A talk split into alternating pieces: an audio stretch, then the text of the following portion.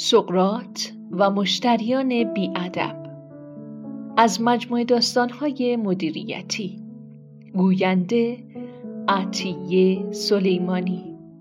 ارائه شده توسط گروه آموزشی علم ما.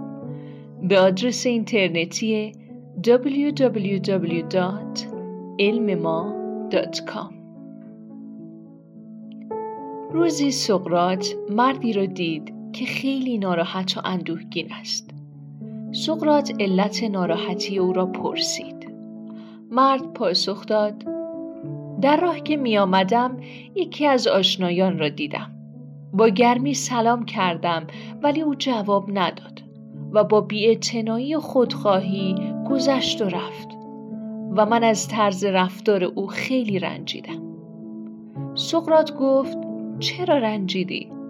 مرد با تعجب گفت خب معلوم است چنین رفتاری دور از ادب و ناراحت کننده است سقرات پرسید اگر در راه کسی را می‌دیدی که به زمین افتاده و از درد و بیماری به خود میپیچد آیا از دست او دلخور می شدی و رنجیده خاطر می شدی؟ مرد گفت معلوم است که هرگز دلخور نمی شدم.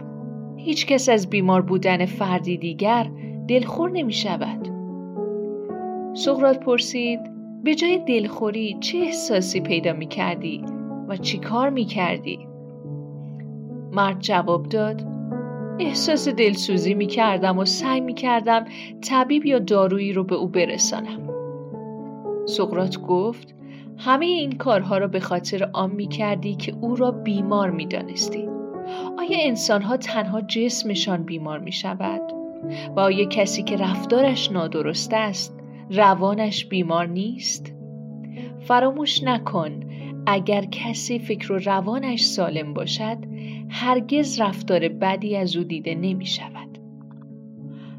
تحلیل مدیریتی دکتر مرزبان از این داستان یک بحث همیشگی مدیریت با کارمندانی که در بخش فروش یا بخشی که بیشترین ارتباط مستقیم را با مشتریان دارند وجود دارد.